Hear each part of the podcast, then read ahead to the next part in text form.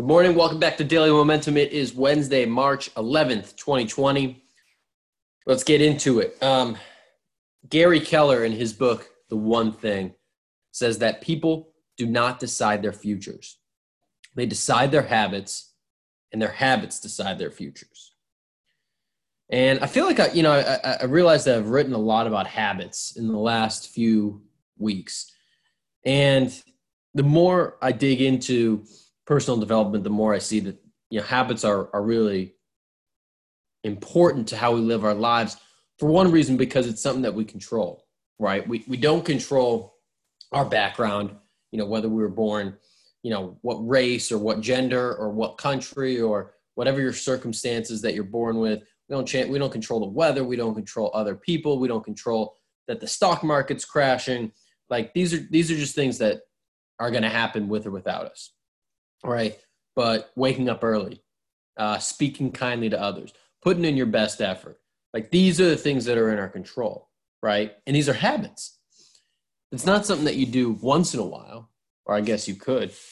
But the point is to make them habitual, to make them a habit that you do every single day. And that's what Keller means in his quote, right? So, you know, you, you don't just decide what your future is going to be. I'm going to be a millionaire. I'm going to be a CEO. I'm going to, you know, lose 25 pounds. I'm going to be this. I'm going to be a Nike athlete, whatever it is. We decide our habits, and that's what determines our future.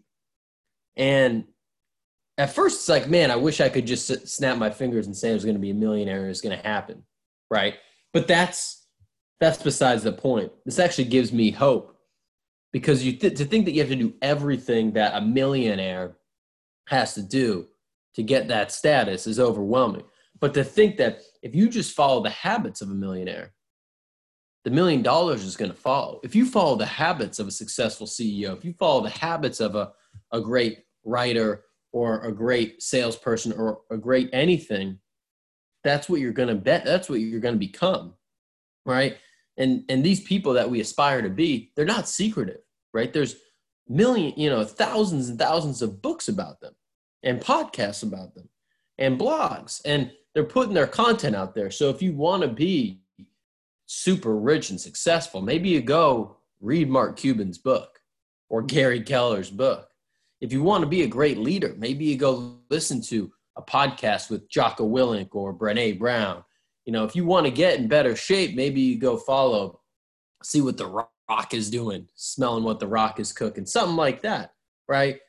Success leaves clues, right? So if I were you, and I had these goals and I wasn't following them on my habits, right? I go to Amazon right now. I'd order five books. I'd, I'd go look up five people that I really look up to. Maybe it's Warren Buffett. Maybe it's Oprah. Maybe it's Sara Blakely. Maybe it's whoever. Uh, and you go order five books, either that they wrote or that are about them. I can guarantee you, most people that you look up to, if they're in any way famous or rich or celebrity, has a book about them or they've written their own book. And not to say all the books are great, but it will outline a lot of the ways that they became successful. Copy their habits. So that's how you decide your future, right? Decide your habits, base it off of people that you want to emulate, and that's what's going to dictate your future. Uh, I hope you enjoyed this one. It's Wednesday, it's hump day. Get through it, thrive, don't just survive. Uh, you can find out more millennialmomentum.net at Tommy Tahoe on social media. I'm off social media this month, but you can still hit me up. I'll hit you back on April 1st. All right. Have a good day. Peace.